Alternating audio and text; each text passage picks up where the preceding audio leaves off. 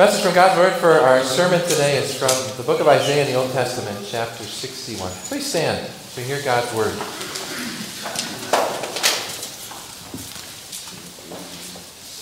The Spirit of the Sovereign Lord is on me, because the Lord has anointed me to proclaim good news to the poor.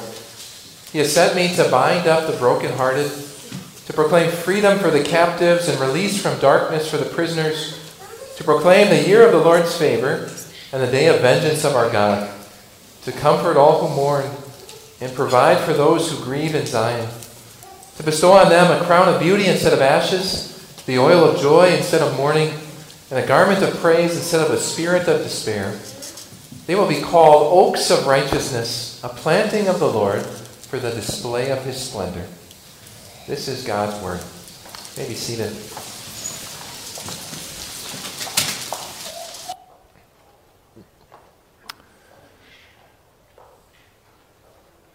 Dear friends in Jesus,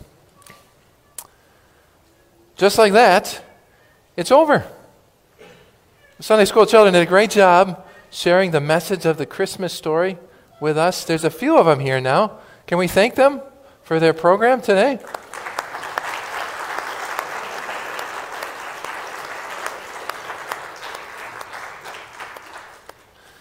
They spent weeks practicing and memorizing, and just like that, it's over.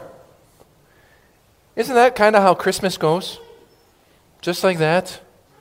It's over. Have you ever noticed in the Christmas story how, how quickly it ends? If you just think of the shepherds, the, the angels appear to them, they run to Bethlehem, they see the baby Jesus, they go back and tell everybody, and then what? And they're back to watching their sheep, right? Just like that it's over. I bet some of you are, are worried about that already. Even though Christmas is, is two weeks away, I bet some of you are already worried about how quickly it's going to be over.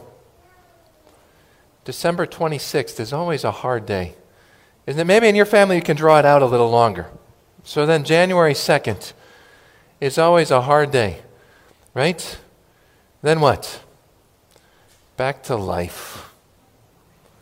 Christmas is always over, just like that. Course, if that's the case for you and me, that, that's really a problem. It's really a problem because God wants the message of Christmas to be something that lasts in our hearts, in our lives. If December 26 feels like this big letdown when all the best things have, have come to an end, then we're missing what Christmas is really all about. There's all these sentimental aspects of Christmas that are good things, but they don't last. The Christmas programs end, the relatives go home, the cookies all get eaten, the presents are all unwrapped. And then what? God wants us to have something more. He wants us to find something deeper at Christmas. He wants us to find something that's going to last throughout the whole year. And so we should listen to what Jesus says about it. The three little verses of our lesson today are words that Jesus spoke in the book of the prophet Isaiah. And it's really an amazing thing because did Jesus come on Christmas before or after the prophet Isaiah? He was born after the book of the prophet Isaiah. And yet, in the book of Isaiah, we actually have Jesus' own words describing what he's going to do. How is that possible? When was Jesus start? Well, he was born at Bethlehem at Christmas time, right? But when did Jesus start? He has no start. Right? Jesus is God, with God the Father and God the Holy Spirit, the Holy Trinity. When did God start? Forever. He has no beginning, He has no ending. And so, in these amazing verses, Jesus, 700 years before He was born on earth, Jesus, who has always existed as the true Son of God, Jesus tells us what he came to do, because Jesus came, there's something we can hold in our hearts forever. Jesus starts like this The Lord has anointed me to proclaim good news to the poor. Because Jesus came, there is good news for the poor. Isn't that what all of us need? Good news. There's a fancy word in the Bible that means good news. Do you know what it is? The gospel. That's what our sermon next Sunday is going to be all about the gospel. So you have to come back. But here's a sneak peek. In the gospel, Jesus says what the kids told us today For God so loved the world that he sent his one and only Son, that whoever believes in him shall not perish but have eternal life. That's the good news Jesus came to proclaim. In a different place, he said, The Son of Man came to seek and to save what was lost. Luke 19, verse 10. That's, that's the good news Jesus proclaimed to the poor. So, are you poor? Are you sinful? Do you feel lost? Do you sometimes feel like you have nothing? Well, Jesus came to live and to die and to rise to save you. Whoever believes in Jesus shall be saved. Because Jesus came, there is good news for the poor. Do you think that ends on December 26th? No way. Here's the second thing that Jesus tells us He says, He has sent me to bind up the brokenhearted. Because Jesus came, there is hope for the brokenhearted. Is that you? The good news of Jesus is what heals our hearts. Sin breaks our hearts. Sin makes it feel like there's a piece of our heart over there and another piece over there and another piece over there, and there's no way we can bring it back together again. But Jesus can. Jesus takes that piece and he, he forgives all the sins. Jesus takes that piece and he heals the hurt. Jesus came to bind up the brokenhearted. Because Jesus will never break your heart. Jesus will never let you down. Jesus will never leave you. Because he came, there's hope for the brokenhearted. There's so much more. Jesus says that, that he came to pro- proclaim freedom for the captives and release from darkness for the prisoners. Because Jesus came, there is freedom for the captives. How often do you feel like you're a, a prisoner? How often do you feel like, like you can't stop that one sin no matter how hard you try? How often do you feel like you can't get away from that guilty feeling no matter how far you run? There's certain sins that especially trap us. Maybe like alcohol, or pornography, or bitterness, or anger, or despair. If ever you feel like a captive, because Jesus came, there's, there's freedom for the captives.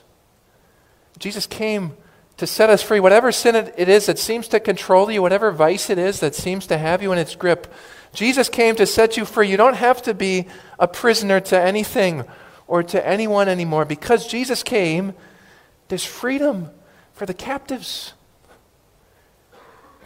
Because Jesus came to proclaim the year of the Lord's favor. Because Jesus came, this is the, the year of the Lord's favor. In the Old Testament, there was this thing that was called the year of Jubilee. You ever heard of that before? every 50 years in the Old Testament was supposed to be the year of Jubilee. In the year of Jubilee, people sounded the trumpets, all debts were canceled, and all slaves were set free. Sounds like a nice thing, doesn't it? Especially when you have a mortgage. I could go for a year of Jubilee, couldn't you? And so you ask, when, when is the year of Jubilee? When is the year of the Lord's favor? Well, because Jesus came, now is the year of the Lord's favor. Might have felt like this last year was a disaster. It's not the case. Now is the year of the Lord's favor. You don't have to wait for some year in the future for God to love you. Maybe this next year won't be the year that you get rich. Maybe this next year won't be the year that you start to feel better. But you can know this because Jesus came, now is the year of the Lord's favor. All of that is what wipes our tears away. Have you noticed a, a progression in what Jesus says? He was sent out to proclaim good news, to bind up the brokenhearted, to proclaim freedom for the captives, to proclaim the year of the Lord's favor, and then he sends this to comfort those who mourn and provide for those who grieve in Zion. Because Jesus came, there is comfort for those who mourn. Excuse me. I heard a story a couple years ago. There was a, an 11 year old girl who wrote a letter to Santa. This girl's grandparents had just died in a house fire. And so this is what she wrote to Santa I shouldn't get any presents.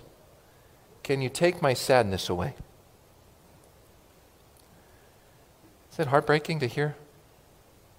Wouldn't it be great if instead of presents, there was someone who could t- take our sadness away? Well, there is. It's not Santa, it's Jesus. Remember Jesus' promise about heaven? He says he will wipe away every tear from their eyes. There will be no more death or mourning or crying or pain. Revelation 24, verse, 21, verse 4. Because Jesus came, there's comfort for those who mourn. In fact, Jesus takes our sadness and he turns it upside down. He promises he will bestow a, a crown of beauty instead of ashes, the oil of joy instead of mourning, a garment of praise instead of a spirit of despair. Because Jesus came, he turns funerals into weddings. That's really what Jesus is talking about here. It's, it's like when you wake up at a funeral ashes, mourning, despair. But Jesus turns it into a wedding crown of, of beauty, oil of joy, garment of praise. Because Jesus came, funerals can turn into weddings. Jesus takes that, that grief at the loss of a loved one and he turns it into joy when he tells us about eternal life that's waiting for those who believe in him. He takes that despair at a loss and he turns it into praise when we see God's grace to us. Jesus once told his disciples, Now is your time of grief, but your grief will be turned to joy. John 16, verse 20. Because Jesus came, funerals turn into weddings. And it's all leading up to this. What Jesus says, it all leads up to a big climax. He says this They will be called oaks of righteousness, a planting for the display of his glory. Because Jesus came, you are like an oak tree.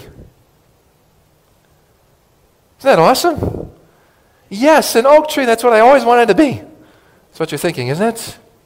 What is this about? It, the huge climax is that you're going to be like a, an oak tree. Think about an oak tree.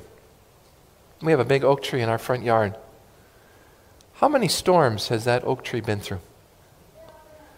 How many changing seasons has that oak tree seen? And yet there it stands, firm and strong. Why?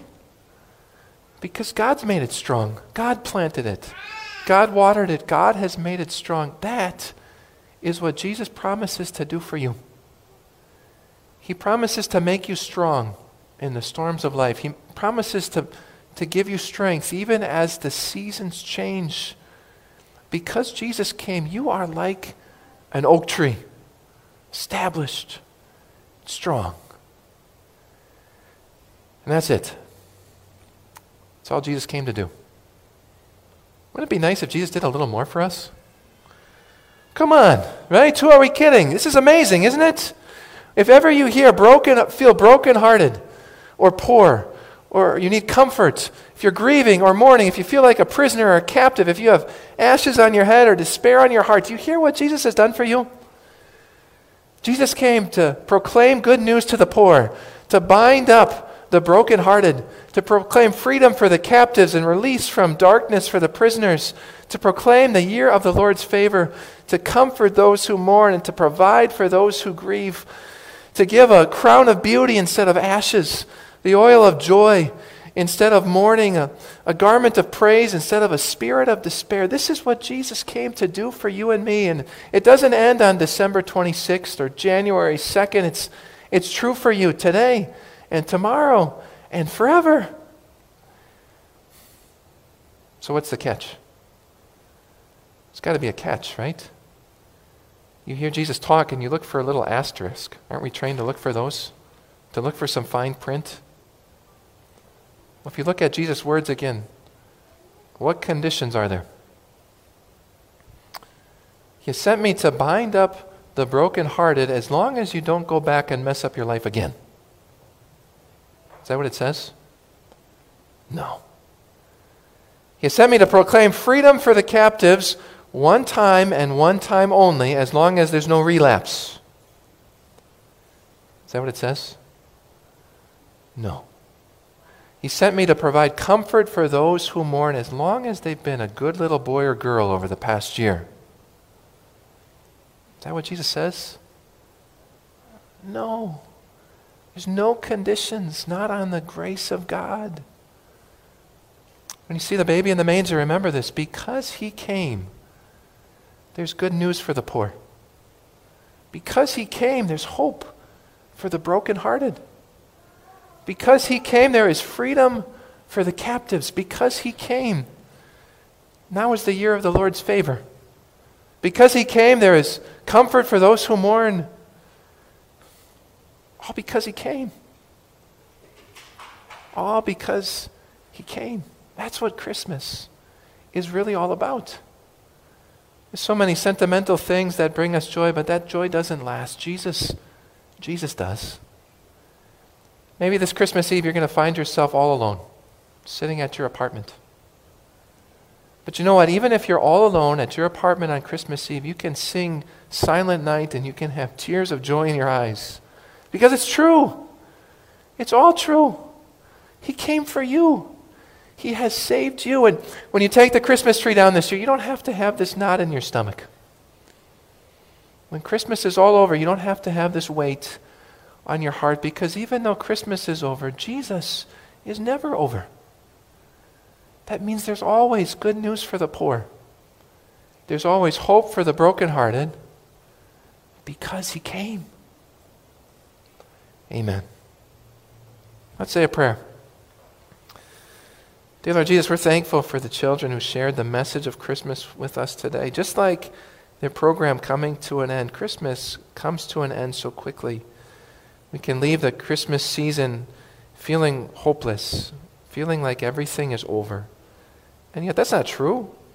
You and your word, long before you came, you, you tell us what you came to do to preach good news, to give hope, to give comfort to give joy. Dear Jesus, as we celebrate Christmas these next weeks, help the true meaning of Christmas to take root in our hearts. Help the things you came to bring be with us not only at this time of year, but throughout the year. Help us to find joy and peace and hope in you. In your name we pray. Amen.